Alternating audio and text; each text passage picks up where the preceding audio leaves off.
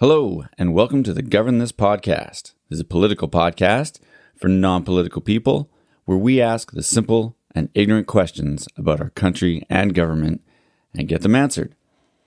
In this episode, I chat with Esquimalt City Councilor Tim Morrison. We talk about his extensive and interesting resume and what led him to becoming a city councilor and his views on his role there. And also, we talk about the upcoming federal election here in Canada and how it will affect local communities. So give it a listen, and I hope you enjoy.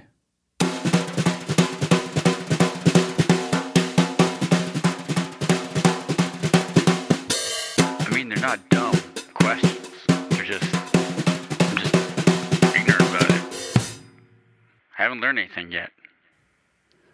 Okay, welcome, Tim, to the podcast. Thank you very much. It's a pleasure to be here. Tim Morrison. Um, any connection?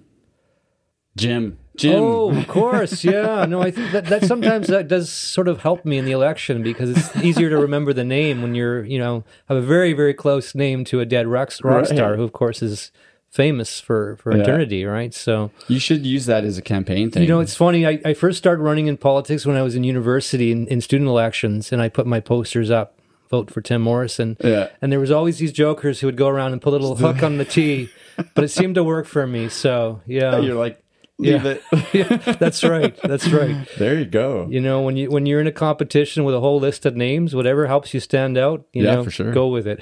For sure. So, So, um, we're going to talk about the federal election coming up and how you put it, uh, how it relates to local communities at, like Esquimalt here. right.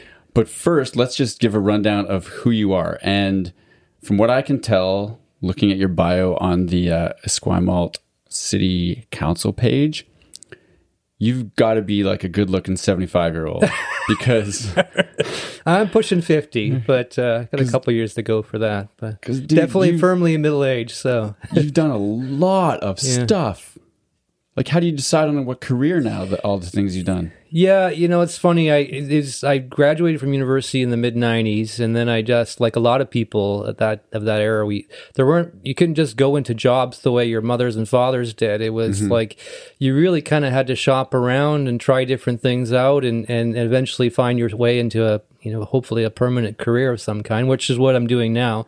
But um, but yeah, it was it was a struggle there. So, but it, I look back at those years as thinking that actually it was a very fortunate experience because it did let me try a whole bunch of other kind of uh, jobs before Yeah. I settled into what I'm doing now. But Well, uh, reading this doesn't look like a struggle. It looks like a like what everyone would love to have on their resume. Yeah. Let's just go so, through some of this here. Let's start from the beginning or back here. Um, so yeah, you graduated from Simon Fraser in political science, communications, and geography. right, I think originally So- I thought I was going to be like a, a, a political communications expert and be hired as a consultant by political parties for. Uh, enormous amounts of money, but of course that never happened. So you- I, I ended that- up becoming my next- own political consultant for my own campaigns. Yeah.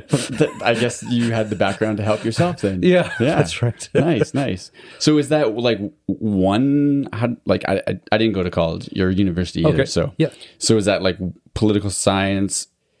What was your major? I guess is the thing. Yeah, it was political science was my my original major, and then at, at, at SFU, if I remember correctly, you could um, you could do a triple major, like you could you could basically tailor your courses towards uh, sort of a specialization, and so that I. I couldn't decide on a minor. It was either going to be communications or geography, and I ended up doing a triple major, which is political science, geography, and communications. Oh, nice. Yeah, so so I thought I'd do some global stuff too, which I did get to do, but um, not nearly as enough to to make it a full time career. So Wow. But that just opens you up to a whole bunch of stuff. Yeah. yeah, So then it said uh, school trustee, teacher, journalist, adventure tour guide, and travel writer. Seriously. I forgot about being. it's- You the- forgot about one of those? Yeah, school well, school trustee was so long ago, but it was my first. Um, ele- it's like I said earlier, I had, started in university, was very interested in politics uh, from a very young age, um, and of course, when I got into university, started getting involved with student government and uh, managed to get elected to different offices there, and then Yeah.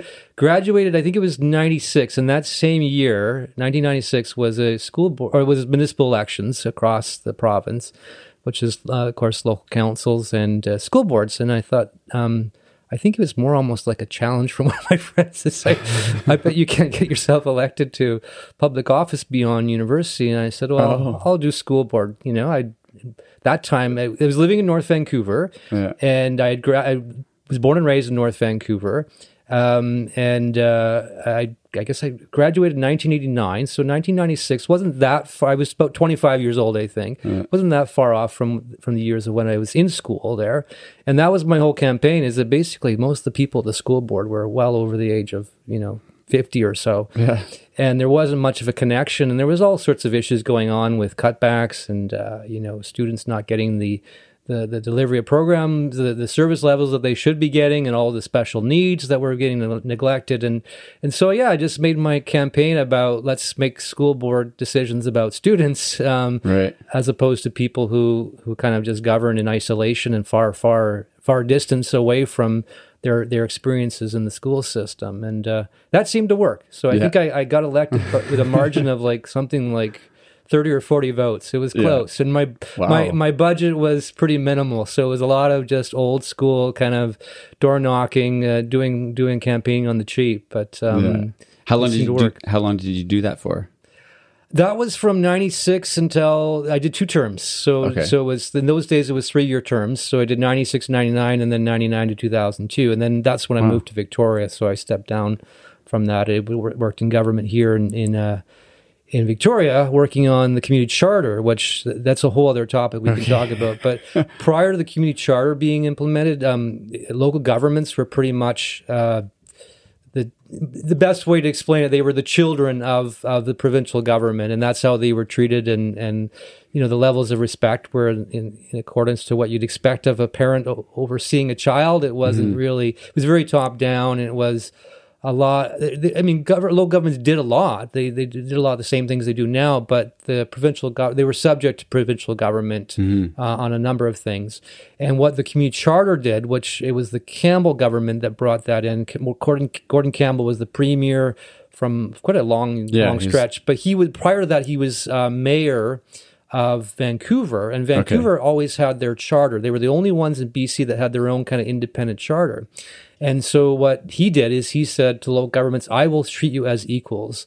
I will see you officially as uh, recognize you officially as a third level of government, or you know, To- equal, yeah, equal level government to Like the city governments or like all the municipal, Municipal, governments. Yeah. okay. So, like I said, they were all kind of considered children for for generations. so of- he's not saying I'm going to talk down to you and tell you what to do. He's saying like I'm, I'm- going to I'm going to treat you like a teenager who's got head on his or shoulders. even like an adult now. Okay. Like you are fully grown, you're fully matured governments, and you're going to get what's called a community charter, which will Okay. officially recognize that. So when I went to work in government over here in Victoria, that's was the first project I worked on was was the community charter, and that's got me Oh. very got me very very interested in local government, and um, I also got to work on the 2010 Olympic bid at that time because if, Oh. you, if you that was early 2000s, so it, it just kind of gives you an indication of how much preparation went into that 2010 time period Right. for the Olympics. But yeah, we started in the early 2000s with that. Wow. It was a lot of fun. So when did you do these other things like being a teacher and journalist, tour guide, travel writer? Like, Oh, yeah, well, on. I was a school trustee uh, Okay. back in the '90s. I was. Uh, the funny thing was that a lot of people who graduated with uh, arts degrees, um, be bachelor of arts degrees, there wasn't, like I said, a lot of media employment at that time. Okay. So a lot of us went to Japan or Korea to teach English. So I did a bit of that. So you did that before the school trustee? Yeah, and so Okay. so it, wa- well, no, sorry, I did do it in the summertime. So we because we had a summer break. So Oh, okay. I did that. I, I was working for a school here in Vancouver at the time, and that was my day job was teaching English, and then they'd send me over to Korea or Japan and, and do some kind of partnership uh, Oh, relationships over there with with teaching and whatnot and recruitment, and it was a lot of fun. So I got to travel throughout Yeah. Asia and and uh, on behalf of that job, and but it didn't pay very much, but it was a lot of fun and was quite young at that time. So, was that the one with the? Because it says here traveled through eighty countries. No, that came six later. Continents. So yeah, later, so so that so so basically did the, went to Victoria, came to Victoria, worked and fell in love with the whole region. Um, Mm. But uh, you know, I w- worked in government for the, uh, as I said, for the you know working on on the community charter and the 2010 Olympic bid, and really it, it was a lot of fun doing that, and and and um, very exhausting for sure. Mm-hmm. And once I had that kind of you know. Uh, you know day to day kind of uh, routine of of doing a government job, I, I I just still felt that I needed to get out there and see the world a bit, and um, so I just kind of made a decision that I was going to quit my job, and, and you know, thinking back, it was probably quite because like I said, it was so hard to find jobs, you know, in, coming out of university in those days. But I essentially had a job that I loved, which was working in government and doing policy on really, really interesting things. But but I, I just, you know, it's always kind of like when you get comfortable, you're that's when Yeah. you you want to make a rash decision. So I just quit my job, um, left. Uh, that was about two two and a half years I did that, and uh, that so around 2003, I think just the end of 2003, um, I, I I don't even know how this happened, but. Uh, I used to read the travel section quite a bit of the Vancouver Sun and Times Colonist, and there, what I noticed they were doing is they were having kind of like it was sort of like reality TV. They were having like reality reality travelers who would just Right. write weekly about their experiences in real time, and um, and and so I saw that, and I I noticed they had a note there saying if you're thinking about doing this, you know, we're always looking for new people, and so I just sent them an email saying I'm planning to travel around the world for the next year. Um, I had saved up some money and stuff, and I thought I was just going to try and do it as much as possible on a, on a limited budget. Um, and uh, sent them my proposal and some of my sample writing, and somehow I got, got a call back, and uh, and and so I did this weekly column for the for for uh, originally for Vancouver Sun, and then that got expanded out through their network of um, at that time was Can I think it was Southam News or was it CanWest News, but Okay. the whole conglomerate. So my article, travel articles, would appear in all these Canadian newspapers. Wow. And cool. um, yeah, it was quite fun. And and I think at the time they used to pay me it was hundred dollars for an article and fifty dollars for a photo. The the photo part was easy, but the articles were always kind of fun. And but every week, I, and like see that time it was also like you weren't you weren't connected. There was no Wi-Fi or anything. Oh, right. The best you could do was go to go to um, uh, internet cafes, and you'd find them in all Yeah. over. Like, because mostly I was traveling the third world and whatnot. But Yeah. um, but yeah, it was like you had to sort of check, find some place with a connection, and then you'd email your story in, and it was kind of fun. But but and I remember sometimes being in those internet cafes, and I'd have like one article and one photo to email, and it would take like an hour because it kept The breaking the connection, and bing, bing, and it was Yeah. too. The photo was too large. It was just. I remember but it was that. a lot of fun. It was definitely a lot of fun, and did that for a year, and then because of that, um, a, a tour tour company that was located in Vancouver um, connect, reached out to me and said, "Hey, would you like to come work for us as a tour leader? Because Yeah. we've been reading your articles, and we thought you'd." you'd this would be an interesting Oh, work wow. for you. So then I did that for a couple more years. So then Yeah. I was able to get to those 80 countries and and also because I was being paid to to travel all over the place, um, every once in a while I'd have some free time. So I got to do some volunteer work and you know it was uh, uh, quite interesting being in different places of the world and, and not really worrying too much about finances because Right. I was getting paid to do it kind of thing. So That's incredible. That Yeah. sounds like just a wow. yeah, I'd still That's be doing it today if, if I could, but um, you know, at some point you yeah, you have to have a grown up job, I guess, and that's why I ended up coming back to uh, Victoria. I don't know if that's true. You're, you're just taking a, you're you're taking a sabbatical from your normal life, and Yeah. you're doing a normal job, quote unquote, for your sabbatical. But politics kept calling me. You know, it was like it's sort of this tug of war between travel and politics as to as to um, uh, what I should be doing, and uh, and so any, anyways, I, I guess I got exhausted from traveling um, at some point, and then you know started emailing some contacts back here in Victoria and seeing if there's any jobs available, and uh, came back here 2000 just towards the end of 2006 because the travel continuous travel was about three years and Wow. then you know either travel writing and That's a um, long time. tour leader yeah it was but it, it just i it was the best three years of my life i'll Yeah. tell you and i And how old were you then?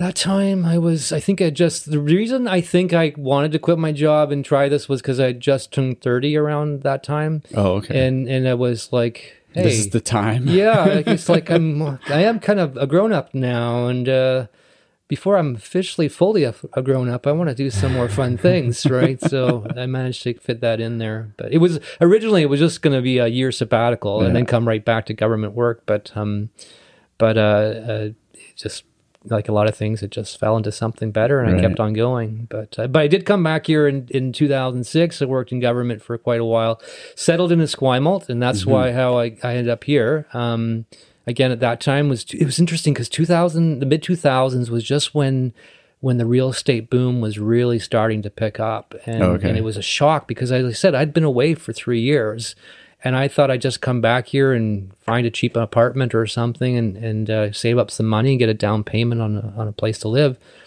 but it was like what happened while I was away? Because Yeah. suddenly, you know, you could. You, I remember when I first moved here in the early 2000s, you could buy a, a one bedroom condo in Victoria. They were like a hundred, hundred low, you know, low hundreds, Oh, wow. one hundred fifty thousand, something like that. And then when I came back a few years later, they were suddenly like double the price, and and, And now it- they're- going up considerably every year since then. And, and so now it's like half a million dollars to buy a condo. Crazy. It's Yeah. crazy. But but yeah, so then I, I did get it uh, back in government and uh, did that, and then I started blogging, and and did some more um, kind of like you're you're doing yourself, sort of my own kind of journalism, and uh, and the reason was is because the Esquimalt uh, used to have their own community newspaper Okay. and and suddenly they were it was gone. It was like uh, Oh. the Black Press, who run all the local community newspapers, decided that they should just amalgamate the Esquimalt news with the Victoria news, and we, no one would notice. Well, no, because Victoria and Esquimalt are completely different communities. They should have their own source of Right. local news. So so I started this blog that turned into kind of the the the Esquimalt. Um, online newspaper in response to not having a newspaper. And you still do that? No, that was what I did while I was before I was a counselor because Oh, okay. I used to go to the council meetings and I would cover the council elections and, and report that out and, and write Right. about it. And um, the circulation was pretty good, like because you on the, the way my blog was set up, I could see how many people would read and click Right. on things, and it was actually quite quite interesting that there was a strong following because there just was that need for the local news. Mm-hmm.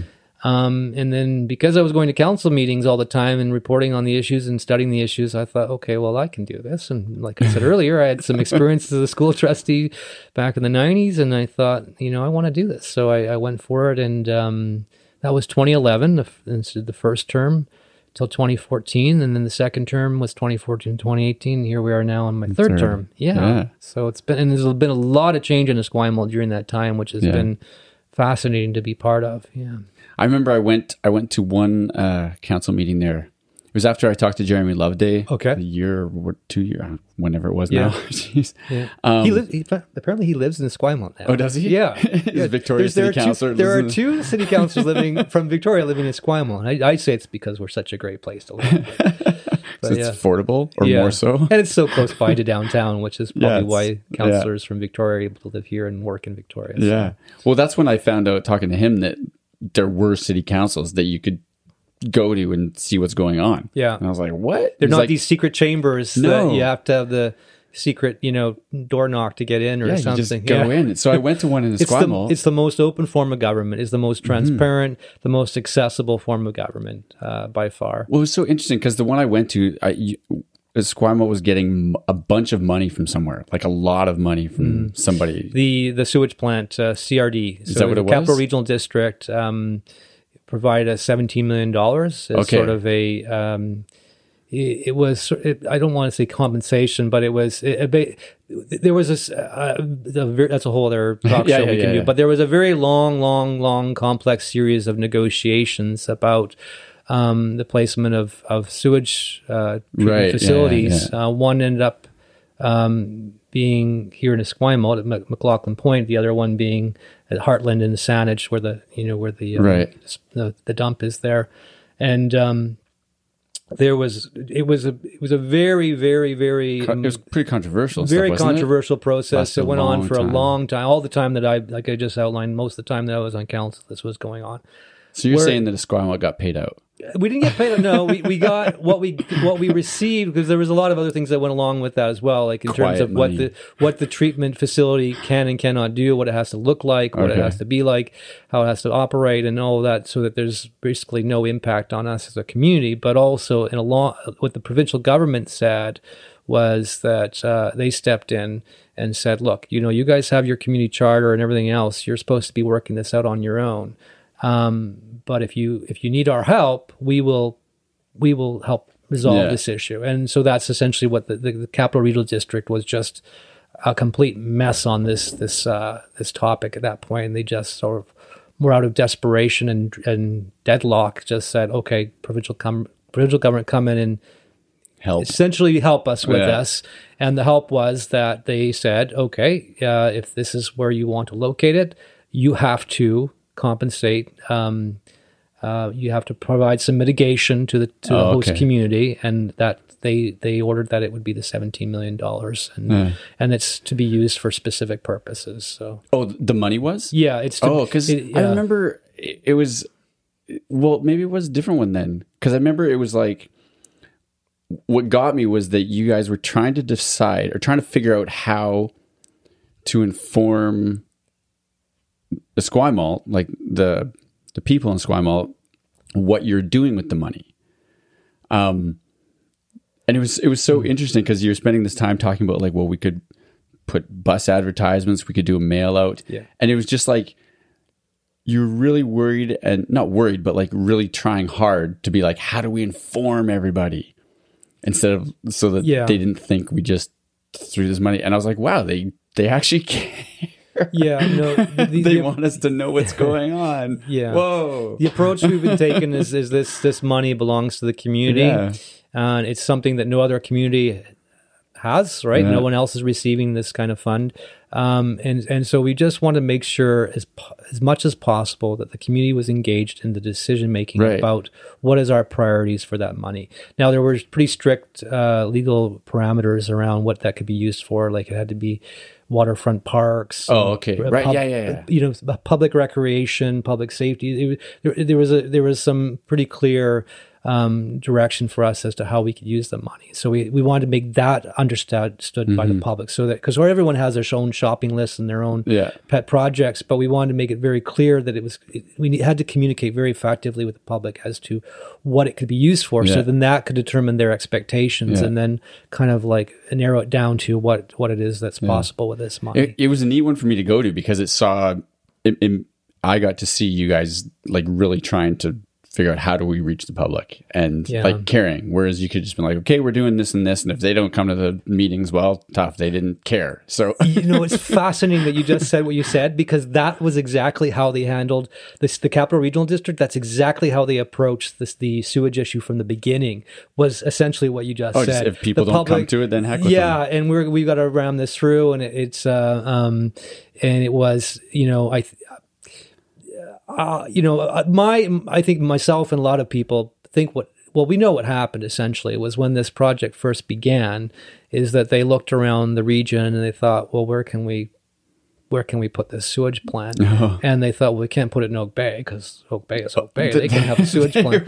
we won't put it in Victoria because you know it's Yeah. just uh, we don't want to disturb our capital city. Yeah. And you know the West Shore was far too new and, and, and all out on its own there. And um, you know, in Saanich had again it, like uh, a well established, you know, municipality. We're not going to have mm, sewage Yeah. plants in Saanich. And so they, I think what happened was, is that the powers that be said, well, we'll just put it in Squimalt. There, there were, there are, there are lower social economic, Yeah. you know, demographic there. They won't even know what's happening. And what they Oh. did was basically ignite this very highly intelligent, highly organized, uh, extremely engaged community called Esquimalt, and we were not going to allow that to happen. And and uh, I say we because it happened. The, the, the, the opposition was organized long before I even came along and stuff, and and it's and it was very very determined to ensure that Esquimalt not be treated. Uh, as this sort of like um, we don't we don't matter and Wow, we that's don't, awesome. we don't need to be involved and and uh, the, the decision makers know what they're doing and we should just accept it kind of thing. Ah, And so there's a Yeah. rising up. so if there was a, if there was a silver lining from that whole experience, and I'll tell you, there's a lot of people that still have post traumatic stress syndrome from that. But but if there was some positive that came out of it, it just really got the community united and Wow. and, and engaged. And and um, like I said before, we we lost our newspaper because Black Press Media thought that Yeah, screw Esquimalt Squimalt. doesn't need a newspaper. They're Mm-hmm. not that kind of a community, and, and everyone kept judging us like that, Right. and dismissing us like that. And um, each time that that happened, um, we had a response, and we Yeah. and we grew as a community. We we, we evolved and got stronger as a community. And so- Squamish going to be the new Victoria pretty soon. Watch out, Victoria. well, you know, it's it's funny you say that because when when we were talking earlier about how housing costs and everything else, and it's interesting that so many people were moving to Victoria from the Vancouver area and from Alberta and all all over the Canada, and they'd come here and they'd like discover Esquimalt, and they're like, what what. Mm-hmm. This is surrounded by water and parks, and Yeah, you're this close to downtown, and it's family friendly. All these things, and and it's way Yeah. cheaper to live here than it is to live on the other side of the Johnson Street Bridge or over Yeah. in Oak Bay Road. And so all these people were discovering Esquimalt, and as a result, many many of the the newer younger families moving here and settling here now come from outside, and the, and the reason is, is because people who've lived here for generations, like in the Greater Victoria area, have always thought of Esquimalt as this sort of place you. You don't go to, Yeah. which worked out great for us because it made our real estate prices cheaper than everyone else. Yeah. Yet we were just as great a community to live in, if not better. And and and so it's now it's like like you joke about we're going to become the new Victoria, and it's bec- we've become so popular now that you're seeing homes in Esquimalt going, in, on Going the market for yeah like a million Yeah. bucks or whatever. That's that seems to become the norm now. But it's Yeah. just we've become like almost like in a good way, I suppose, is like is that we've become so um, so much a destination and so much a sought out place to live. Um, Yeah. We've all known the reasons for that eh, for a long time, but other people are discovering that themselves. get surprised, You know, they used to it. like the local realtors in the Victoria area would not bring clients to Esquimalt. That Oh, really? That was the mentality. It's just it was it just bizarre. Yeah. Wow. Yeah. That's crazy. Yeah. Okay, so let's get into it now. Or well, or wait, well, let's let's yeah, yeah, yeah, we should get into it. I was going to just gloss over the stuff you do at in a like for Esquimalt City Council. Can you gloss over it? Yeah, sure. Quick. Okay, so just local government. Yeah. The real, uh, basically, we have a council of six people. That's pretty much. Or sorry, six councillors and one mayor, so seven people. Okay. and that's pretty much the norm for most municipalities. There's some in the smaller municipalities like View Royal, I think, and uh, Metchosin have a little bit smaller council. But um, but uh, normally you have uh, have a mayor and six councillors, and you're elected what's called at large. So basically, the community just goes down the list and they vote for their mayor candidates, and they pick a mayor. Whoever wins becomes mayor, Okay. and then they go down the list of names for councillors, and the top six councillors become get in. council. Okay. And uh, you basically, our job is to do uh, mostly community planning is a big part.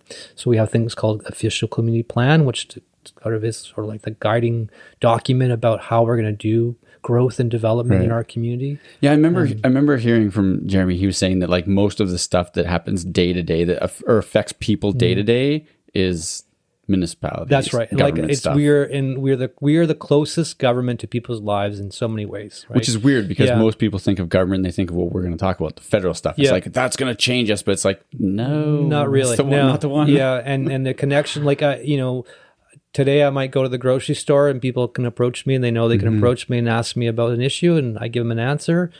And they know what's going on. Well, good luck Yeah. trying to do that with your member of parliament in Right. Ottawa or your MLA. Most, you know, if you can, you have to go through staff to even meet these guys. yeah. you know. And he'll be like, "Oh, talk to this person." Yeah, yeah. So it's and it's funny that that people just don't seem to make that connection. That the most important, the most vital, and the most the most level of government that they have the highest level of in, um, influence on is local government. Right. But too often just gets dismissed as maybe not being as important as federal and provincial. Well, I think we have this thing of like, if you can get to it, it must not be the person you need to get to. Yeah, if it's too know? easy, yeah, perhaps it's too accessible, then it, it's not Yeah. worth the, the, the trouble. I, sp- I don't- yeah, it's maybe that's the, the It's mentality. like we can talk to you, but it's like, but I should probably talk to the mayor though, right? Yeah. because she's the one. It's like, well, no, you can. Yeah. you can do it. Well, that's the other fascinating thing about low government is that people have this expectation because they watch a lot of like you know American TV where where mayors are these big bosses and Mm-hmm. Yeah. they run the city and you got to go kiss the ring of the mayor to get something Yeah. done or something and and it's interesting because under the community charter that we have in British Columbia it's basically uh, mayors are essentially their their main job is just to chair the council meetings Oh, okay. but at the end of the day a mayor and councillors they're all equal, All equal. members of council and um and each each counselor like has a, a like certain specific roles, right? Uh, well, the great Or- thing about our you know, most councils is that yeah, you, what you well you what you look for is you, you always want. I always believe that diversity creates the best decision making. So Right. you always want to make sure you have a real mixed group of talents around Mm-hmm. the council table and that you allow people to kind of like, you know, excel in their area where they're really interested in. Um, and that kind of happens informally. It doesn't. We're not like a, we're not like a provincial government or federal government where you have a cabinet and different Right. ministers that are responsible for specific uh, Oh, parts of government. It's we pretty much. It's kind of like a all hands on deck approach. Oh, because I thought I the thought there was like like it it says here appointments.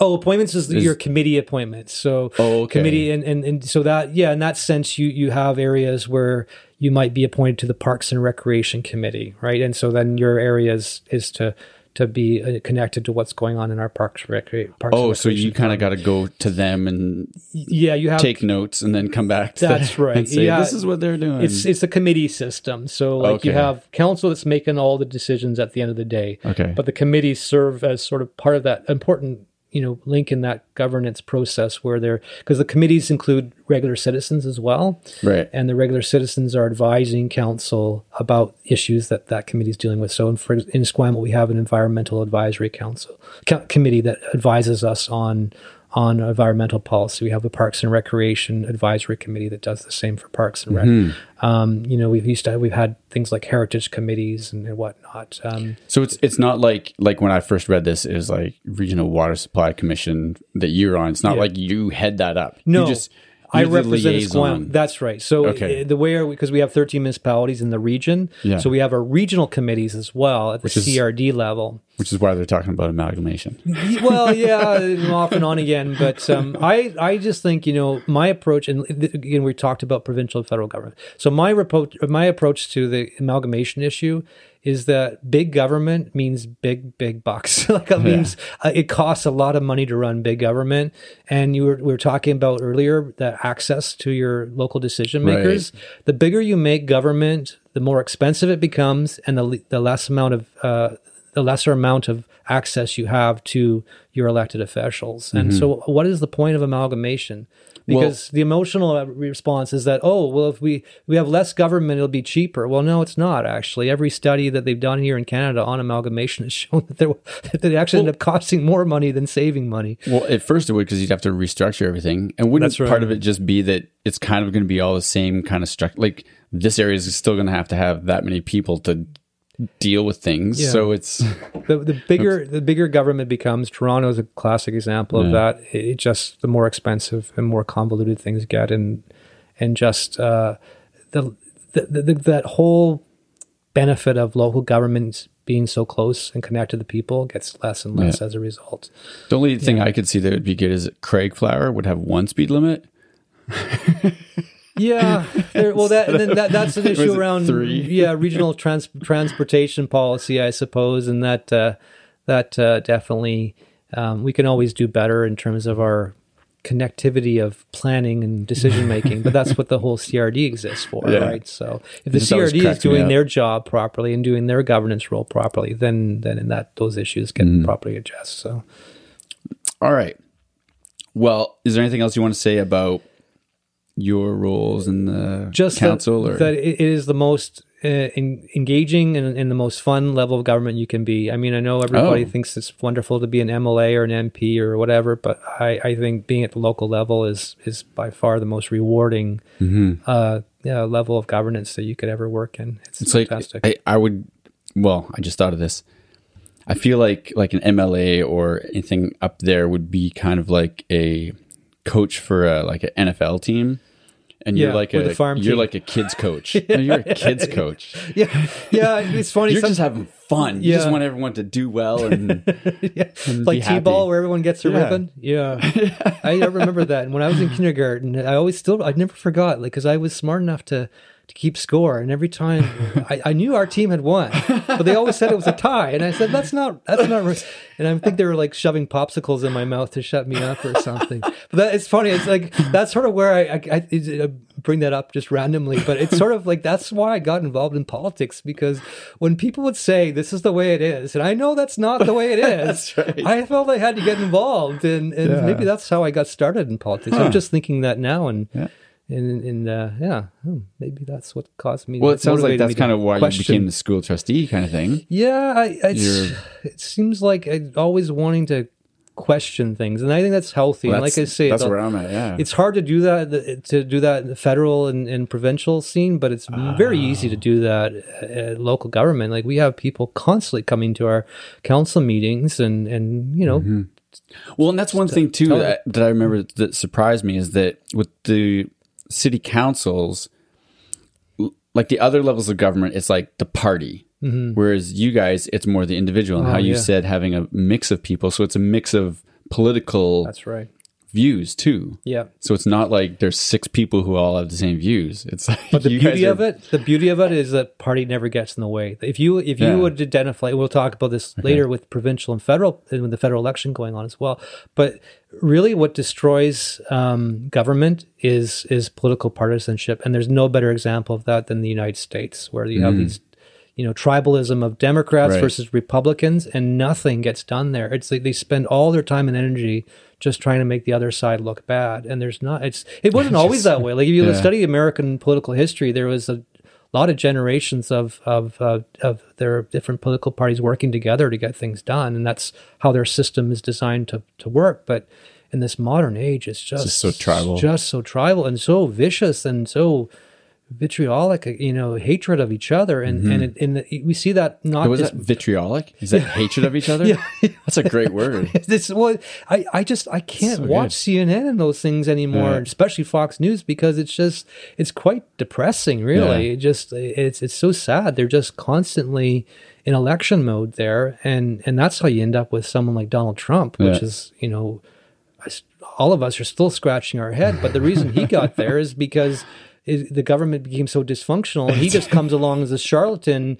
you know, almost like cult leader says, "I will fix everything," and Or at uh, least shake it up. make everything good again, and drain the swamp, and all this other nonsense, and people go for it, right? And and um, you know, we're lucky, I think, in Canada that we- we have a parliamentary system that is a little bit different than than that. But um, it's certainly, I mean, we're just the today is September fourteenth, Yeah. and we're just the very beginning of this election campaign. Right. Yeah, this is a perfect segue. So let's go into that. But yeah, I was just gonna say, watch this this campaign evolve. I think what's what gonna the election? nasty. Is October twenty first. So we've got I was going to ask that. yeah, it's October 21st. So that means we've probably got well over a month to go. So it's just going to get more and more heated as as we go along. Mm-hmm. Um, but I think you want you want to talk more about how it relates to the local kind of. Yeah, yeah, you mentioned that. I think Yeah. that's a great. I think that's a great idea. Yeah. So a little bit depressing. Oh, Uh, since, since I just said we're you know no, but but it's interesting. I, I this may have changed, but I, I don't think it has. Back when I I studied political science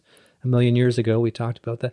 But but yeah, what we learned then was that um, in terms of uh, federal and provincial elections.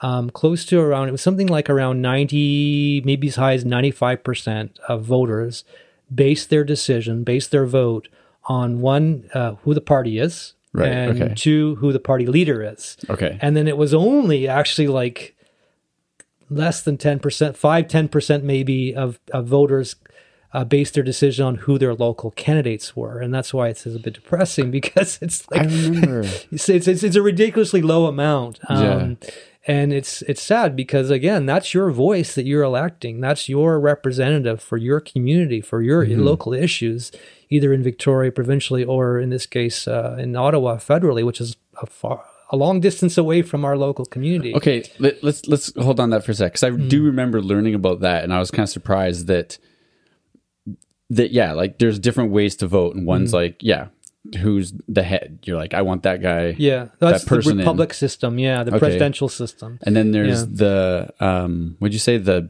Parliamentary system is what we have. Right. Yeah. Yeah. and yeah, so then so you're looking past, but then you can look at who's running in your district Yeah. So and be like, do I like them? You can Yeah. look at them character wise or what they'll do for the area. yeah.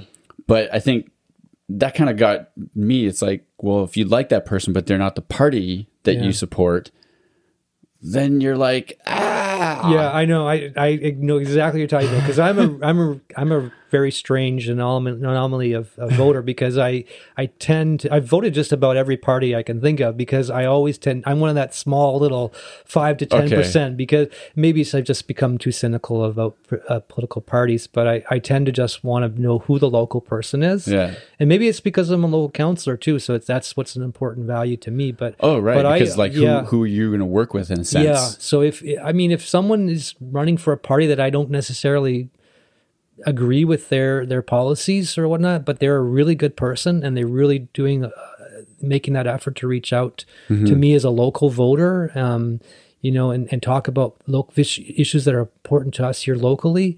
Then yeah, I tend I tend to give that person my my strong consideration and, Right. and I'll, I'll vote for them. But um, you know, it, it, not many people do that. And many people, it's just easier to vote along brands. And, Yeah. and you see the leader constantly in the news for the whole election campaign. So you get a sense of, how, you know, most people don't even actually vote on policy. They actually vote more on values. And that includes like, do I like this person who's wanting to be my prime minister? Right. You know, do I like how they present themselves? And, and some of these more superficial things like, their appearance or you know th- mm-hmm. really kind of things that have nothing to do with policies But, but, those are the things that stick with you, though. yeah and so It- like, and especially when you're ignorant about that, it. it's easier it's much Yeah. easier right like, well, I got to choose something to vote with. So, Yeah. uh, great hair. yeah and the media just make it more so like they keep reinforcing keep re- reinforcing the fact that he's these are the leaders these are the ones that matter you know these is what you these are the people you should be thinking about for your vote and and you know there and party is a big part of it too. Like there's people who just vote for the same party that their parents and their grandparents and everyone you know generations and their family voted for because it's again easy. Right. it's their family brand and, and that's who they vote for. And and so someone might already you know a lot of voters might have already decided they're already going to vote liberal or or conservative or whatever. But um but yeah for most people it's either party or party leader and the local candidate local issues not so much but uh, I would I would I'm always hoping to change that and and and uh, that's why I'm I'm you know I'm really impressed with candidates here in in our riding that will reach out to local councils and talk to different people about what are the local issues and what's important for you to be represented in Ottawa. Right. So, how does this? Th- okay, I forget this part. This, Sure. this is, I guess, this is one good thing about that. I haven't done any episodes for a while. Yeah. I'm asking dumb questions. again. Lifelong learning, that's my approach, right? So, MLAs, that's provincial, right? Yes, members of legislative assembly, So, who? What are the the the federal ones? uh, members of parliament, Oh, so yeah. MPs. MPs. Yes. so, how many of those are in, say, BC or like Oh, in? Wow. Like, how's that split up? That's a really good question. I don't know the exact number. Um, I think like total across Canada, it's like 300 something. I know it's 300 something.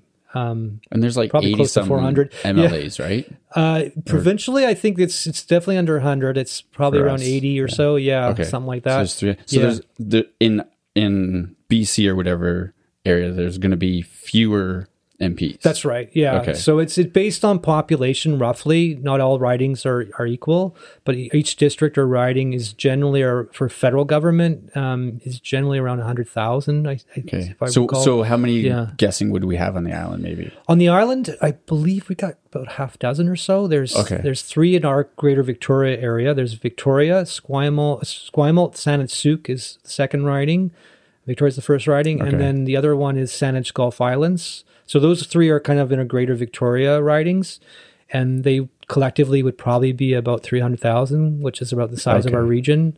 Um, they're probably roughly around hundred thousand each, and then I think Langford is up further with connected with one of the other ridings, and then there's uh, some. There's probably a couple in the mid island, Right, and then yeah. there's a north island. So I think it's around a half dozen, something like Okay. that. I don't know the exact number, but All right. I'm okay. So more. there's I know that within our little region here, what who the ridings are and the candidates, but I don't know much beyond Right, yeah. beyond Greater Victoria. So okay. So let's talk about what what what they do for us. These people. Once we elect that person, who's the three people, let's say in our area, that are going to help the island or this part of the island. right. How did the, how do theoretically they the way it should work is that they become our voice in ottawa however Oh. in practice let's talk about practice because in practice under our party system our parliamentary system more often than not they become the voice of their government or their party um, to us. to us. It's the, kind of the reverse of what it should be. But you know, if you go back to the hmm. origins of democracy from like ancient Greece or something like that, it, you you elected your representative, and they went and and represented What's- your your little parts of Greece or something. In some ways, in the decision almost- making. It almost seems like how we see like like law enforcement. Like it used to be like they were there for us, and now it seems like we kind of view them as like they're over us. Whereas like before, it was like they're serving us. That's a whole other topic too. Uh, okay. We can yeah definitely that's a whole other, that's like the sewage issue. That's another one that I've been uh, up late late nights we're stressing out about too. But Okay. um, well, but anyways, sometime there. yeah, yeah. But so, so Don't provoke me do on you- policing right now. Oh, I like that. I'm writing that down. The topic though. okay, so how how is that changed? Like, okay, talk. yeah. So uh, and and again, it, it's sort of not to. I said I think I used the word depressing earlier, but it is kind of depressing because what's happened is that we've evolved in a political society where political parties pretty much control everything in terms Mm-hmm. of how governance works. And the, what I- like I said earlier, the beauty about local government, we don't have political parties. Right. Like I come every every once a week, we have a meeting and we make a whole pile of decisions, and I will sit around the table with six other people. I have no idea what their politics are. I don't care. It's it's Hmm. completely irrelevant to the decisions we're making. But we're governing, and we're governing Right. for uh, on on issues and on on policies and all these sort of important decisions. But politics never really gets in, into it. I mean, we So have our didn't- viewpoints, and but eh, but we don't, you know, we don't hold rigidly on those viewpoints. The great Right. thing about the way council governance works is that you go into the meeting and you're supposed to be open to persuasion. And and it's just Oh. kind of like a jury system basically. You know, you, you're supposed to the judge says you're supposed to keep an open mind. You go in and, and amongst the jury you make your decision, right? And and that's sort of how local government works.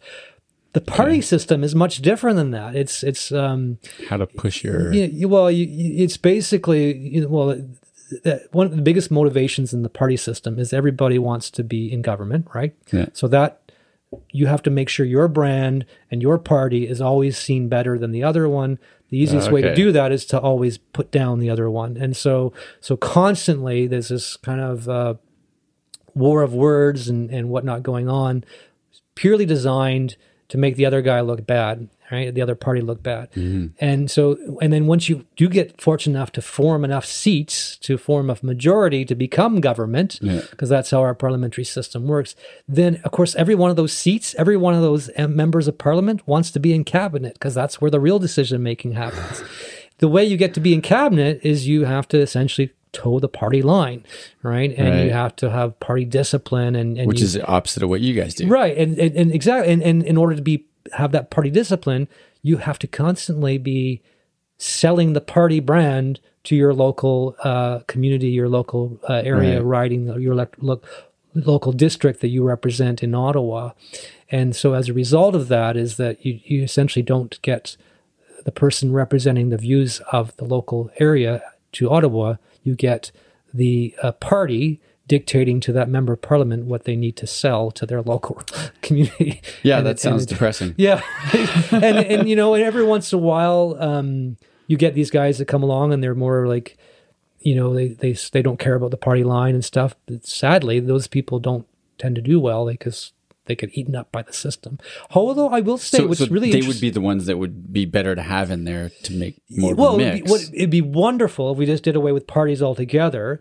Like, and this does actually happen in Canada. I think it's the Northwest Territories has this approach. So basically, everybody that runs to be in their legislature runs as an independent candidate. No parties are allowed Mm-hmm. Oh, okay. there. And and at the end of the day, what happens is whoever gets elected to hold each one of those seats in the legislature, representing various communities, they choose. The premier, uh, uh, they vote for it. It's Oh, much better. And, and so whoever wants to be premier has to balance all the views of enough of the of the seats or enough of the people uh, occupying those seats in order to become the premier. And then the, and Well- then they appoint the cabinet ministers among those from among that list of or from that group of independent members of the legislature as well. so that it's sounds all- really cool. It's and it's pretty much the way that that uh, local government works too. Because so why don't they do that anywhere else? Money perhaps uh, i would uh, my i would say that it's extremely expensive to to run um As can, election campaigns especially at a well yeah to be an independent is very difficult because Hmm. when you are part of a party again you're part of a brand which people will Right. financially donate to and when you get access to those funds it's much easier to pay for your election campaigns and advertising and marketing So- and everything else But how you just described it, what was it, Northwest Territories? You said. yeah, yeah. So how do those independents are able? How are they? Able they to would they would operate their campaigns the same way we do at the local level, which is I just you know my campaign I paid for my own campaign and and, and I don't have a party that pays me for all my signs and But it's set up that that like it's only independents that run, or is that just happened that way? I- I think it's their law that they they don't Okay, they don't allow for parties. I think Yeah. they actually so we could have So if we we could have a law- law that says that there's no parties in Canada. Then it would Um, change. although yeah. you might end up seeing like a, a group of like-minded independents or something like that. Just- it just, But it still might they'll be- find a way around it, I suppose. But, but yeah, no, Still it'd be be a little bit wonderful if. It, it, but like I said at the beginning of our conversation, is that so many people vote for um, the brand of parties because it's just easier. You know, Yeah. it's the way their fathers and mothers and everybody before Yeah. them voted, and and it's it's just I guess it's easier to self-identify with a party brand, and so it makes it easier for the voter. But um, there's no reason for it. It, it. it just means that voters have to do more of their their own uh, as they should. Well, it also their own seems- homework on who the candidates are. You Yeah, know, but it also seems like if- brand. if they're going with party brands and that's what's going in the media, Mm-hmm. then the things that we're getting fed are party brands. Yeah. Whereas if it was independents, we'd actually be getting fed like real information. Yeah. So then even even though we don't watch or see very much, Yeah. we like different things would stick in our head. Yeah. Like, oh, they said this about that or Yeah. that's about that instead of like, oh, that's that party, that's that Yeah. party, that's that party. I like those three people. Yeah, and you know what I, I, I love about local government too is there's no label. So like, of course, always we're going to have like, um, you know, judgments or or we're always going to be labeling different uh, candidates based on their party. Like, oh, you're right wing or you're left wing or you're, and, and, and that just turns the system kind of. It, it creates problems because you're not judging the individuals and what they're saying.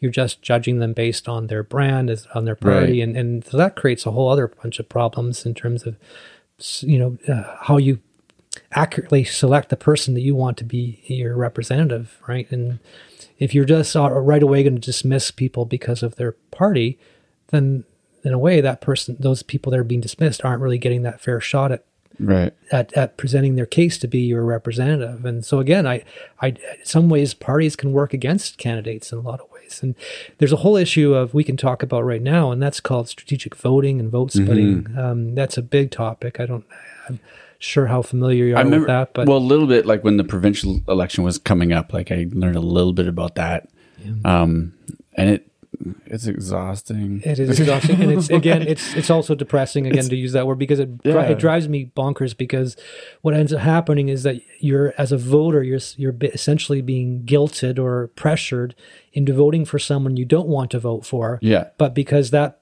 person that you're being pressured to vote for has a better chance of beating the person that you absolutely do not want to get elected, Mm-hmm. and it's just it's a really dysfunctional um, unhealthy way to to to to to be a voter and to make your decision as to who you're supposed to vote for. Yeah. Well, when when you said that you were one of the what ten percent or whatever that votes for the person that's going to be or the MP that's going to be in the area Yeah. instead of the party, Yeah. Some people would say, well, that's dumb because no one's doing that. So why bother, right?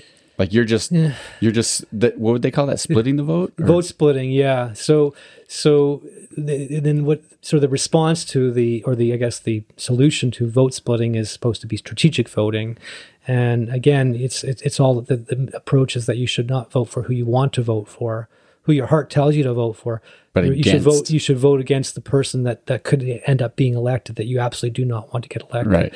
And and again, that gets based on on party labels and and um, you know making sure like for example let's just take the environment issue for example because it's a big issue right now we were talking about what issues are ma- matter right now and here locally um, and regionally and across Vancouver Island and probably across most of British Columbia, the number one issue, and it's, you know, I know it's early days in the campaign, but you really feel it. The number one issue is climate change. And, and it's not even called climate change anymore. It's climate emergency, quite frankly. Oh, really? I And what that. levels of government are going to be doing something about it. And, and so, you know, obviously the Green Party, very passionate on the climate issue long before it was fashionable politically to be, to be so.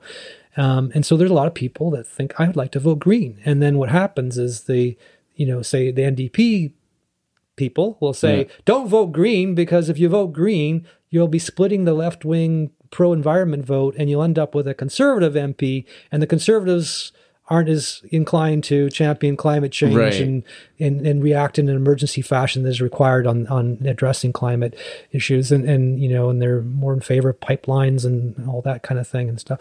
In fact, it's quite interesting. We can just do a little side story here about our local area. So our area here is, um, is uh, uh, Squ- the riding is called the Esquimalt Saanich Sooke, and it includes those communities and some other communities like View Royal and whatnot. Anyways, so last election was 2015. The Liberal candidate at that time was a man named David Merner. And David Merner was the Murder? Merner, Merner. Murder? M- okay, M- I was like, whoa, M-E- that sucks. Gotta work on my enunciation there. The M E R N E R, Merner. So David Merner. So he was the uh, Liberal candidate in the last election, and he was very big on issues like uh, en- you know environment and whatnot. And Trudeau was saying, "I'm going to be the champion of environment," and and uh, you know he there was the pipeline issue, just as it's an issue again this election. It it was a big issue the last election, and he ran as a liberal. He'd he'd spent most of his his political life involved with the Liberal Party and, and whatnot. And uh, so he he came second. I think the NDP won this riding. He came second, um, and then at some point, uh, well, the, the whole pipeline is the pipeline issue is a whole other big issue we can talk about. But it, just to make it really simple, at some point, um, the federal Liberal government under Trudeau approved the pipeline project after saying that they Right. were not really going to be allowing it to happen. Yeah. So broke their promise on that, and then But they pushed weed, so we're good. yeah, exactly. yeah, it's all balances. It's- But but anyway, so then then the courts courts intervened and said, no, no, you can't do that. You have to have more proper consultation with First Nations, and there's all these roadblocks that they created. And so the the um, Kinder Morgan just walked away at that point and said, well, we can't make this happen. The private company that was championing the pipeline. Right. And so Trudeau and the, federal liberals step in and they buy the the uh, pipeline project themselves to make it get back on on track. And Yeah. and so David Merner, who was very much against that issue, and that was the value that he had as a liberal and what he thought was being represented by liberals. He quit the party at that point, and now he's running for the Green Party this time. oh. So he switched parties, and it could, because he feels that his values are not being uh, properly, um, you know, They're not forward by the, the- They're not aligned with the party that that he thought that he was, you know, Yeah. connected uh, with in terms of his values. So he's now a Green Party candidate, and so what's happening here? It's very interesting because he's a very strong Green Party candidate. Um, Okay. he, he, has, he's been very visible in the area, very you know connected to those local issues that I talked about. And then there's an incumbent NDP member of parliament. An incumbent is they're already in, right? That's right. That And means incumbent means they're they're running for reelection. Right, So okay. they're well known in the area. Like in our case, in- in this this riding that you and I live in is uh, Uh, Randall Garrison is the member of parliament. Oh yeah, I've seen. Yeah. He's got his his office is just like a few right. blocks away. and you here. get the the things come in the mail where it says, Yeah. "Here's my local report to you," and you know he says Right. my MP report. and I don't read So- them. yeah, well, I, I don't think anyone else does because But see, yeah, there, government's yeah, trying. Yeah, It's right. just us being idiots. but but but yeah so so what the fascination's happening now is that you've got David Merner running as a Green Party candidate, championing that issue that is probably the number one issue. And then you've got uh, the Liberal Party, which David Merner used to be representing, having their candidate, a new candidate, obviously. And then you've got the Member of Parliament who's NDP, Randall Garrison, running for re election. And they're all like kind of saying that, you know, climate's the most important issue. We want to represent you on that issue. And then you've got uh, the Conservative Party, which you know they'll they'll say that environment's important too, because obviously they want to be yeah, aligned with where Canadian voters are. Yeah. But they're also in favor of the pipeline and they're the things that those other three candidates are very you know anti. very anti. Well, the Liberals, I guess you could say it's sort of like we're not really sure where they're at on this because say one thing but govern a different Okay. way. Yeah, yeah. But let, but let's just say it in the most simplest terms that there's basically three what you would call uh, more center left progressive kind of candidates, Okay. and then there's one that's more center right. You know, um, more conservative. Well, that's what they're called, conservative, right? Right. So if you, as a voter, want to vote for the Green Party, for example, because climate's really important, the NDP would say to you, and the Liberals probably would say to you, if you vote Green, you're just taking away votes from from the NDP or from the Liberals, which would then mean it's easier for the Conservative to get elected because let's say he only gets, you know, thirty percent of the vote, which normally Right. wouldn't be enough to win. But if the other three are splitting up the other seventy percent of the vote, and the split's all, you know, mixed up amongst them, that that one right wing candidate could get elected, representing a community that has seventy percent more left wing values, right? And so that's called vote splitting. And then so what strategic voting is is where they tell you get pressured to ignore the candidates that you really like and just pick the candidate who's most most likely to get uh, elected in, instead of that other candidate that you don't. It seems it seems like strategic voting should I don't know like maybe only be used if if it's if someone if Donald Trump's going to get in. Yeah, yeah, like like if someone that's like like that really really like let's Yeah. not do this. yeah, But when it's the other ones, it's like if everyone just kind of stuck to, or wh- what I'm starting to think now, if they stuck to more of like how you said, the person who's going to be in their area representing them, and if they actually represented the area, not the pushing their party stuff on the area, then that seems like proper government. Like that, it, it's Yeah. like if everyone voted that way and they did their job that way, Yeah. it's like that would work really nice. Well, you know what? That's a, that is a great segue into what the solution to strategic voting is Okay. and, and vote splitting. It's called proportional representation. oh. And the Oh. reason why I bring that up I've I've talked about this a lot though. Well, and agree, and so you're familiar with it. Well, the, the the reason why it's so pertinent to what we're talking about right now Yeah. is that Trudeau, again, one of his big promises, what big one of his big, big, big idea promises was he said the 2015 election Right. would be the last election to be under that what's called the parliamentary system. Or Yeah. what, it's called first past the post, and Yeah. and that's what we've had for forever in Canada. And it's called first past the post because it basically just means like if you're in a running race, let's say there's four people in a track meet or something on a Yeah. running, and the first guy that manages to break the ribbon, whatever whatever his time is, he gets to win, and the other Yeah. three are are the you know they get the silver, bronze, or whatever, right? Yeah. So which it, in politics gets gets you nothing, but but um and so we have this first past the post system. That's why I say it doesn't matter. You don't have to have fifty percent plus one Yeah. to get elected. You can get elected with as little as thirty percent. I've seen people get elected with as little as some twenty something percent. Yeah, it's pretty wild. Like when I first when I first learned about that, I was like, well, that doesn't seem right. Yeah. But then it seems like every system you look into, because I I did a couple episodes with uh with a professor at UVic, Great. and he that's like one of his thing. Yeah. So every time I learned about one thing, I'm like, well, that sounds good, and they'd be like, yeah, well, and then I'm like, well, that doesn't sound good, and then that sounds good. that doesn't. sound... But it, Because remember, it's do you remember they were doing that? We were doing that referendum back in the. BC. It was a, a last. I can't remember when that was. Was last Uh, spring or last year or something? I think Anyway, it was last fall. but last fall probably Yeah. Mm-hmm. sounds right. Yeah, so about a year ago, and we were voting on a system as to whether to change that, and like you just said, it perfectly has got really kind of complicated for Well, people, so they just voted no, right? But, yeah, uh, and in that one, like I had him on before Mm. the questions came out, and then I had him on after the oh, questions good. came out. Okay, so you're well and he was well. I mean, I forgot everything, but but there's things I remember is that he was saying like when the questions or or the the systems that they were presenting, he was like, well. I see the system, but I don't really know how they're going to use it. They're not actually ex- Yeah, saying it- this right, so they could use it this way or that way, which changes how that system is. referendums are always sound like a good idea, but you know what? It's like it's their job. You're elected to do this, make these policy, make these decisions. Yeah. Have the guts to make the decisions. Like if, if, you're, if you want, if you think that proportional representation or a new kind of electoral system is important, then do it. Like implement isn't- it. But then they always like they because they they they sense controversy. Well, the that's the easiest thing. thing is they just say, "Well, let's have a referendum." Well, you know, like uh, if my car's got a problem, I, I go to the mechanic and I say, "Hey, you're the expert on this. Tell me what the problem is and fix it. They Yeah, kind of doesn't turn around to me and say, "Oh, you should get together with a group of your friends and, and you guys make your decision and consensus, and then let let me know what the problem is, and then I'll fix Yeah, it for." yeah. No, it doesn't work that way. And, and Your it tire looks fat, Y- y- flat. Do you want us to paint the hood? yeah, I mean, uh, referendums have a purpose. Like uh, if you know on things that you know that are, I mean, I I don't.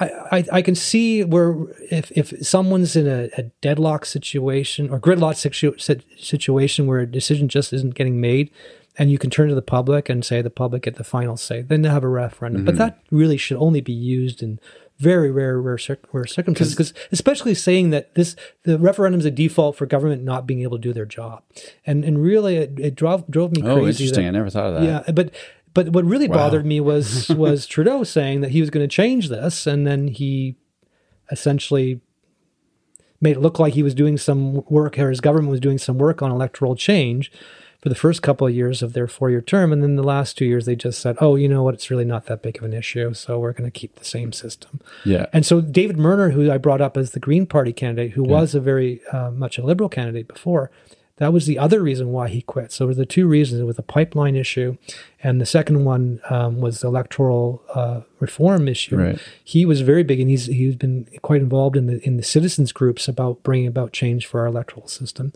And uh, and you know Trudeau just said, "Oh, you know, never mind." Well.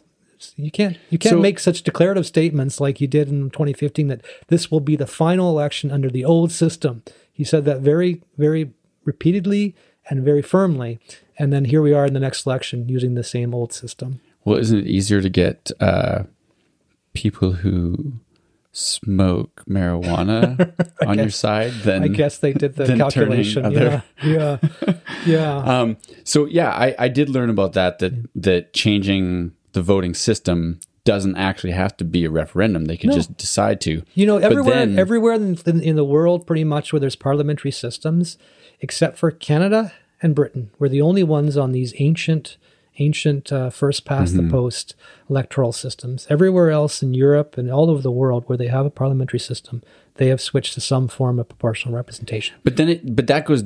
So them making that decision and like having the balls to do that, it kind of goes back to the party thing, Mm-hmm. right? Because I remember when I talked to uh, Daniel Westlake, he was saying that yeah, they could switch it, but then people could be like, "You did what? You're not getting in again." Yeah, So like the fear it's, of the, it's the fear of the voters. You know what? yeah, it's But- like oh, we're you, you're the so instead of like you said, doing their job and like being like, "Hey, I did my job," Yeah. so And I don't know. I don't Be proud of me for that. I don't that. know if I think that's the thing that, that really bothers me about political parties is that they're always treating voters like like we're. We're, we're like we're children on the verge of having a temper tantrum or something. so if you do some, good. if you do some like take away our our candy or whatever, that we're going to be crying for the next three hours and we'll be really really difficult to deal with. And and I think that's a, just a bizarre approach to take because at the end of the day, you really think that if Trudeau said we're going to change the electoral system, uh, or if um, you know here in, in the provincial, like you talked about earlier, the referendum, if, if John Horgan, the premier, said we're going to change the electoral system, it's now going to be proportional representation. We made a decision. Do you really think the voters are going to say, "I'll never vote for you again" because of that? Really, at the end of the day, voters are more caring about things like the economy, their jobs. Pocketbook issues, their kids' schools, Well, they- when they've got their, their parents at the hospital or something like that's what voters care about. Well, you know? and you might get your arms up for a little bit, but then you'll be like, okay, well, that happened. Let's see how it, goes. change. Now let's Ch- it's change. go on. Hmm. change is always d- difficult or strange or or what have you. Or it, but it's change, and if if you had that approach that you don't want to, excuse my language, but piss off the voters, then change would never happen. Because Mm-hmm. anytime you make change, you're always going to make somebody upset, right? Or, or enough But you're upset. talking from a city council mentality. yeah, it- that's that's the frustration. yeah, and that's why I, that's why it's so important, as I say, for anyone listening to go and meet individually one on one with the, the federal MP candidates hmm. and get to know them as a person and think about where how this how does how does this person feel to you in terms of being your voice because essentially they are going to be your voice so it's it's someone you want to share That's a good that, point. that the, you know share values and, and and and just have a connectedness to and and don't I never even- default to party and leader because that's just too easy and then that's what the Yeah. media are catering to And I never even thought that, like, for a federal election, you could access those people. Oh, for sure. Like, That's why they have campaign so- offices. Yeah. yeah. And like, and I have to say, like, the reason I brought up David Merner's name is because, like, I've seen him everywhere. He's, um, he's just been working so hard at uh, making those those one on one connections and, Mm-hmm. and the community level connections. I'm really impressed with that. So it's when you look at our riding right now in, in Esquimalt Saanich Sooke, as it's called.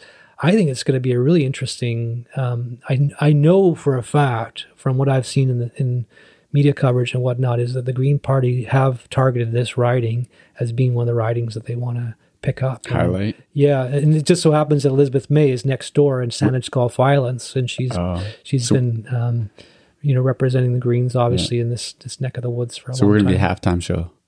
Yeah, it's it's gonna be it's it's it's I you know because I'm a political junkie and I think you are too. Is Well, this, this writing is to yet. be well. This this is just from almost like uh, I know it's superficial to say this, but almost from like a sports Yeah. kind of analogy. It, this is really the horse race to watch. I think Yeah. here with, in terms of one of the writings fun. that's some yeah. I should, get, I should see if I can get him well, on. you know, it's, the funny thing is, is that when you rely so much on, this is an argument why we shouldn't be relying on party brand and on party leader, because the NDP's brand somehow is just kind of like they're going way down in the polls all of a sudden, and it's interesting that if you talk to the to the NDP people, they're saying, well, it's it's um, one they're losing votes in this vote splitting issue, which they're concerned about, but because they have a new leader now, and the, Yeah. the leader is quite different in, in appearance. Let's just say, like from your traditional white white guy kind Right, of right, party okay. leader. Yeah, yeah. You know, he he definitely is is uh, the first party leader in Canada be from a minority group, Right. um, and identifiable. You know, And what's his name? He Jagmeet Singh. right. Yeah. Yeah. and he's a Sikh, and Yeah. so just something completely different than what Canadians are used to. And it's it's weird. It's like because you don't I don't think of Canada as a racist country. Like you know, if you to Yeah. the United yeah, States. yeah, totally. But, But but apparently it's it's an issue, right? don't know. Is it's it- interesting. it- Here we are in 2019, and and we th- you think that you know in Canada we're so multicultural that it wouldn't really be an issue. What But- but who your it- leader is in terms. I don't know of if it's a racist thing though. Is a is more of just like what you're like you said what we're used to. So it's like yeah it's like if you change. Eat guess, potatoes and Yeah. steak, and then someone's like, "You want salmon?" You're like, "What Yeah. salmon? Well, I like salmon, but salmon for dinner? What? I guess." Yeah, maybe Like- that's it. And well, you- I think you're right in that sense because Canadians, and I, I say that like Canadians are conservative voters, not conservative party voters, but they're very conservative in mentality. Mm-hmm. So they don't, you know, we're as a culture, as a country, we're we tend to be very um, change averse or risk averse or, or very conservative in that sense. That's a very good way to say it. Yeah, and, and, Yeah. and so you're right. Like if we're used to eating certain meal every day, Yeah. and suddenly we're being offered something else, and so that's the challenge. It's like, well, I like that, have. but I'm not. Yeah, and it's interesting because that's what the, the challenge of the NDP have right now is like they're saying our leader is our leader. Who, what the fact that he's Yeah. a different color than than Yeah. your traditional white guy or whatever that you're that you're used to shouldn't really be an issue. But I, I think that I, if you talk to like um, political experts, that's the challenge that they're dealing with right now with their leader and with their brand is that you know how do you how do you get past that or how do you get voters comfortable with that and it's it's um I think for a lot of voters, it's not going to be an issue, especially if they're NDP voters. But for that kind of like very valuable, very sort of kind of mushy middle, um, Yeah. indecisive voters, the ones that just make their decisions based on what they think about the leader and the party kind Yeah. of thing, those people, um, that's who you really need votes Yeah. from. And so Well, that's the challenge that they're having. Well, and then you have the, like the opposite, where it's like, "I'm gonna vote for him because you want to support that," right, Which and is that, like that's yeah, it's just as bad. and that's yeah and that, well that's even your that's be more your more kind of what you call your base your hardcore voters and you don't have to worry about them because they're going to vote for you no matter what Well, no, but but I mean, like like like the the people who are comfortable, like like Okay. oh, I'm used to like white people being, in, yeah yeah as opposed to like oh, there's there's a brown guy there, so let's let's do that, Yeah. support them, and even though they know nothing about him, yeah they're gonna be like, let's support that because we need change, we need to get rid of this to send, racist send a thing, message about who we are and especially in Yeah. response to what's going on in the united states under, which is just as ignorant Trump. in a way, yeah, right? yeah uh, yeah it's again it's people making their decision based on leader right because Yeah, in that case right. you're, you're you're saying they want to make a statement around Yeah, who they, a who they. Mm-hmm. who they are as a voter and whatnot. But yeah, and, and so what I'm suggesting to parties is that, you know, the more you get away from your who your leader is and who your party brand Mm. is, you don't those issues don't matter so much and you can just depend on your local candidate to be their local salesperson So they should be pushing the the locals more. but they won't yeah because if you look with all the money is i mean they tour the, the country and they make Yeah. stops and ridings where they think Yeah. that you know things are close and they you know a leader visiting can make a difference or what have you but at the end of the day all the messaging and all the um, advertising and you know the presentation of the leader on what they're doing that day it's all based on the national campaign and Mm-hmm. Right. and attracting those votes across canada sort of thing and appealing to the canadian voter as opposed to the local voter It's interesting. yeah, and, and the local the local campaign I, sh- I shouldn't dismiss when I say like only about five or maybe maximum ten percent of voters care about who the local candidate is. Yeah. The local campaigns do matter. They do matter in, in a lot of ways, and um, so you know, especially when these votes vote writings are sometimes very close. Sometimes people win by a matter of a couple hundred votes out of Yeah. thousands and thousands of votes. So that's where the local, uh, you know, campaign organization things that you think would be superficial about like who has more signs up that kind of visibility who has Yeah. more who's winning the sign war is often the way they, they describe it in politics and whatnot because that shows momentum it shows like um, it's sort of like they call it there's an air war and then there's like the ground game kind of ground fight Right. right and air war is just like you spend a pile of money and you just kind of like float on the on the coattails of the national campaign. And then there's Yeah. like the the ground game where you're like out there door knocking, shaking hands of just about every voter you can find in the riding. And that makes a difference too because people tend to if you if well not all people, but uh, let me put it this way, if a if a, a voter meets the candidate face to face, Yeah. they're more likely to vote for that candidate Oh, for as opposed sure. to other candidates, regardless of party or just because they've had that personal connection. Yeah. He seemed nice. Yeah, exactly. He seemed nice. And they Yeah. you know they ma- complimented something or whatever you know and they made me feel good We're actually pretty simple creatures. that's right yeah that, you know and and well it's the great thing also is that once you make the human connection then you can wipe out all that media hype and Yeah, that's true. he said she said and this and what and oh like I don't like this party. I hate Trudeau. I, I love this. You know, who, Yeah. all that stuff goes away because you've now made a human connection with a, another human being. So the so, wants the to be a main. Yeah the main thing you're saying is go meet your MPs. Meet your, and and, and, and what I'm saying to the local candidates. candidates. is go and meet your voters and get Right. connected. Your your be visible, be connected, and um, set up a hot dog stand at yeah, the all that local stuff. grocery and store. you see them doing that, right? and that's you joke about it, but the Yeah. ones that are doing that, that's where I say that ground game really Yeah. makes a huge difference. Now the other thing is that's how they can help their their party, right? Can Yeah. get more get get themselves elected, get more seats. The more seats you have, you get enough for a majority of seats, you can form the government.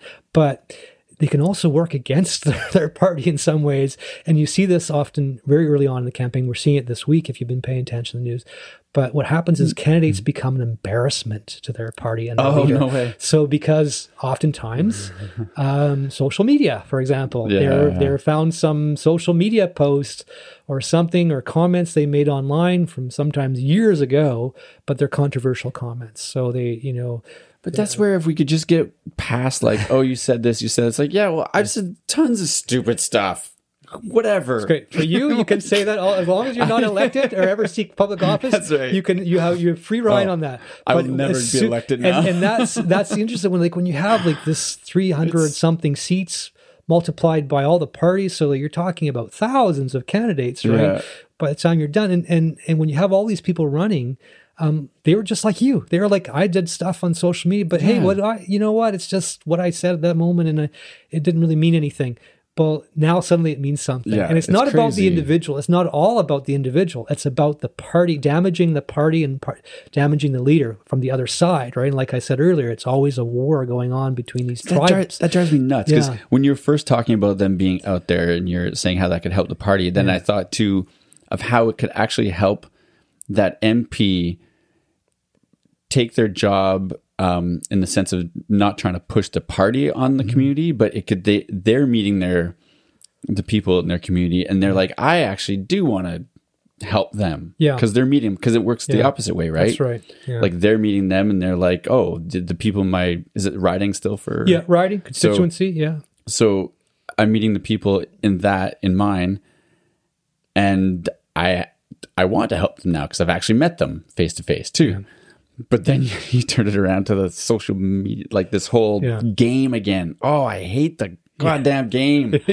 Drives me nuts. It's, just so you know, childish. it- it is it's child, and it's all it's all based on the approach that your party needs to get more seats than the other guy's party, and that's how you form government. That's how you gain power, and so it's power gaining power at, at any expense. You know, and there, I'm guessing some of these candidates probably end up having nervous breakdowns because they're suddenly a national Oh, yeah. story, and it's just like something they did from when they were like a teenager or whatever. But it's like you know, it's suddenly on everybody's uh media feed and and and all you were trying to do was like be a good citizen by running for public office and and and representing your values and wanting to become a member of parliament but but once you put and that's why so few people go into politics even local level Yeah. because as soon as you do that you're no longer a private citizen and it doesn't matter all is fair in love and war right and so anything Well, that it's not- parties can use against you to help their their their cause against Yeah. your party's cause they will they will use it. And it's like you know and it, it's not just even old social media posts. It's like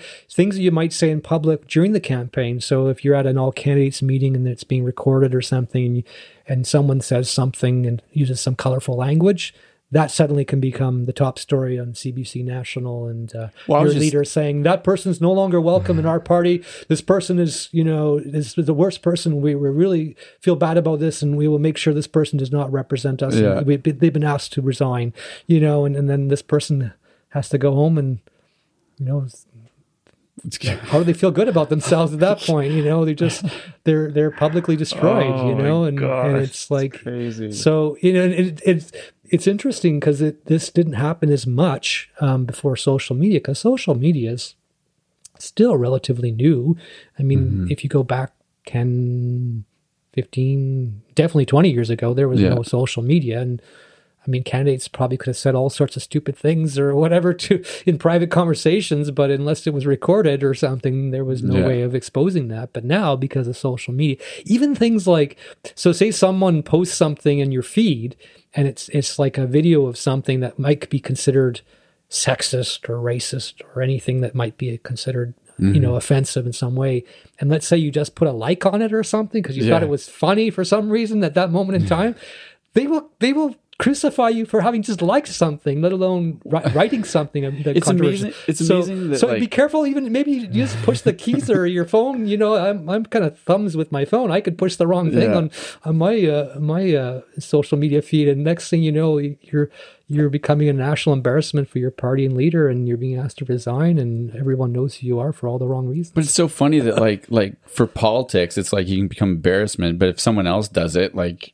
who's in in media, yeah they become like a hero. Like, Yeah. oh wow, he says what he wants to. That's so great. Good for them. yeah yeah It's- a politics person does. It's like Yeah. I can't believe it. They're supposed to be like perfect. And well look at donald look at donald trump like he's sort of like how does how does he? he do like it's just bizarre because like any other candidate did any any even a, a tiny ounce of the things that he does on a daily basis they would be exposed and Yeah. outed and said you can no longer be in politics go away Well, and be, probably- sha- be ashamed of you but this guy he just it's almost like he's done it so much to the point where he, he can it's turned it into a normal thing when it But never I think also that when you start off with the shame, Yeah, I get, exactly. Where else to go? Why well, not? Let's just exactly. keep it up. The the stuff like during the campaign Yeah. back in 2016. it was probably for It him was horrible. In It a sense, just- for him, it was probably the, the best thing that happened for him because from then on he could say anything.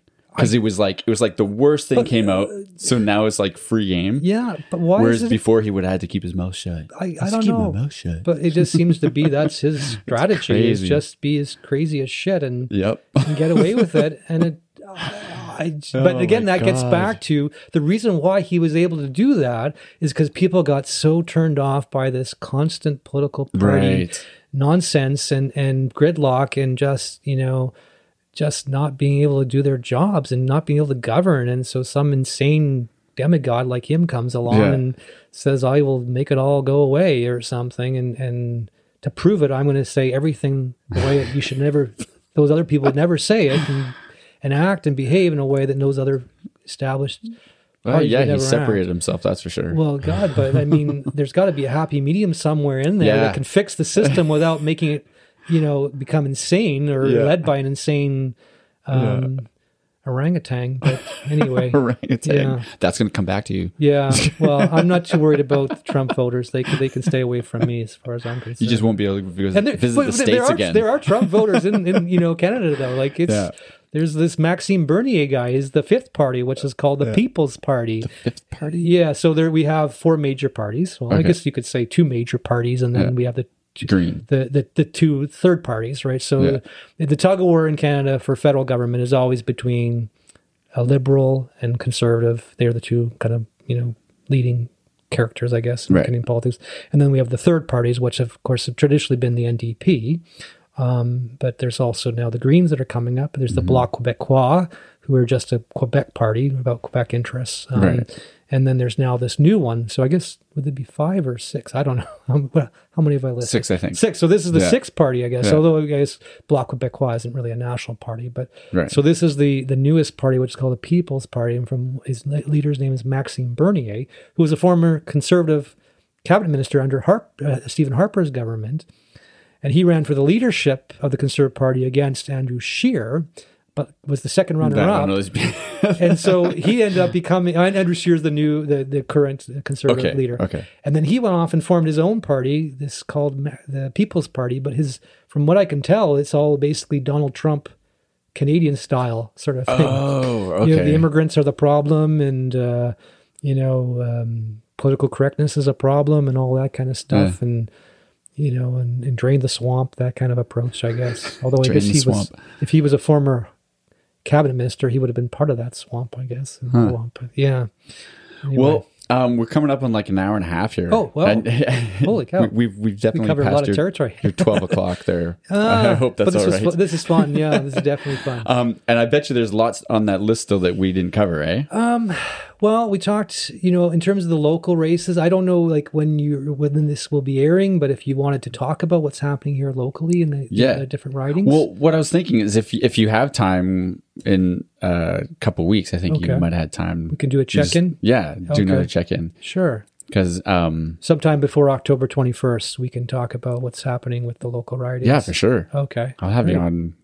This is a lot of fun. once. This is Yeah, a lot of we fun. Get into it. Yeah, and it's it's great because, like I say, when you when you're when you're amongst the other political people, you can talk about all these things and everyone understands it. But for the greater majority of the Yeah. population, people just don't not interested. Tim, so well, well it, was, it was just funny, like you were saying, just one of the the party leaders. I can't remember. You were talking about Stephen Hart just now. Yeah. You said it, and I'm like, I don't know who that is. You're like, oh, he's the head of the party. So And yeah, I'm Andrew, like, Andrew Scheer is the Yeah, Andrew- the- I'm like, oh, current- okay, yeah. yeah. Well, he, yeah. So he he and Trudeau are kind of like having the tug of war as to who can get their majority Yeah. seats to form government. so that's a good explanation of what Yeah. this podcast is for. People who don't follow politics. The leader of that party, I didn't know the name. And if you don't follow politics, at least you should follow politics during an election campaign. So Right. hopefully this podcast helps you a little bit better. But but like it is it is really interesting, you know, like the stuff I have learned when I have done an episode, I'm just like, wow, I can see why people get like dig into it and Yeah. get get stuck on it. Yeah. And just now from talking to you, I can see why you're saying that at a community level or municipal level, it's the fun one. Mm-hmm. It's like you're actually you're doing the job instead of like the stupid phrase of towing Yeah. the party line, right? Yeah. Like it's you're just doing the job. yeah. And it seems like they forgot to They're start, it's not, it's not the top priority yeah, anymore. The, the, we're we are pretty much 100 percent spending our time just governing. Right. Mm-hmm. We get to do things like fun events and things Yeah. like that, and you go to like uh, you know special things going on around the community that are always Yeah. fun. But most essentially, you're always governing. But what they're spending their time and energy and their money on big big time Yeah. is simply just attacking each other. Right. And that's not it's just, it's just. yeah. Can you imagine if people did that in school? They'd get Oh, all sat down. yeah. and They'd be like, "Okay, this isn't. What are you guys doing?" Well, the, the irony is, Like, is the grow gover- up. government's bringing in all this legislation about anti-bullying and stuff, and and Yeah, workplace right. like you know you can't bully in the workplace. All these things you can lose your job over Oh my God, or that's whatever. all they do. And it's that they're the ones that are. I mean, with Teaching Trump, it. like with Trump, it's just it's just magnified by Yeah. a gazillion and, and whatnot. Yeah. But but yeah, it is. Um, Wow, I never thought of it that way. That's yeah, crazy. But it, you know, I, we use the we we used the word depressing a couple times during the Yeah. interview, but I just want your listeners to know: don't think of it being, don't be cynical, don't think of it being depressing, because at the end of the day, you as the voter are the boss. You control things, Well, I and think if that's enough it. en- enough of us do our job as a boss, Yeah. then these people will have to change accordingly to what we want to have in Mm-hmm. our representation. And I think nobody wants to have, I mean, there are hardcore political party people who love that stuff, but most of us as Canadian voters don't want our parties um, spending all their time, uh, energy, and money attacking each other. They want us, we, we want them doing their actual Yeah. job that they're elected to do, which is to govern. Yeah. Well, I just love how you, you slimmed it down there that they're bullying each other. Like it's just they're pretty much. And you know what? And- crazy. And let's like bring in the think of it media too, way. like because the media are part of the problem Oh, yeah. too. Because you used to be like, you know, you turned into the news, you got the news, but now what you get is like they have one guy representing one party, another Mm-hmm. person representing another party, and another part, and they just have these sort of talk show panels Yeah. where they just yell at each other. And that's why I like to do this. I, I actually think I'm gonna maybe approach those uh, the MP candidates because like come on here and Yeah. talk for 45 minutes or an hour and Yeah. just just talk. Like yeah, yeah. Uh, I say say what you can't don't you get cut off saying Yeah. before you know like actually say what you want to say. get them out of their message boxes because that's the other thing. Yeah. The parties have the party discipline. They say this is our message. This is what you have to say over and over again. But if but but I have my own idea. No, no. You say what we tell you to say. Yeah. And it, that's that to me is not healthy. Yeah. That's not democracy, is it? no. Well, great. We well, could, this is, otherwise, we could just elect robots to represent us. Right? that's coming. It's coming. Yeah, super intelligence or whatever they call it, or yeah. yeah, yeah, yeah, exactly. All right. Well, yeah, we'll do this again really quick. This is a lot of fun. Okay. Um, thanks for coming, Tim Morrison from Esquimalt City Council. Thanks for being here. It was a great talk, great conversation. We really had a lot of fun having right. that. Yeah, Thank you. thank you. Well, thanks for listening to my chat with Tim Morrison from the Esquimalt City Council. I hope you enjoyed it, and I hope you learned something new and useful once again. If you'd like to donate, go to the website and uh, you can click on one of the coffees or a beer or a small chunk of change to help for expenses. It'll take you through to PayPal, and uh, you can just shoot us a little bit of love from there. Um, it's also in the episode descriptions. And so the website is www.governthis.ca. You can do all that there. Also, I'd love to hear from you guys. So drop us a line at the website or, and leave a comment or hit us up on Facebook at facebook.com forward slash govern this. And tell us what you think of the podcast.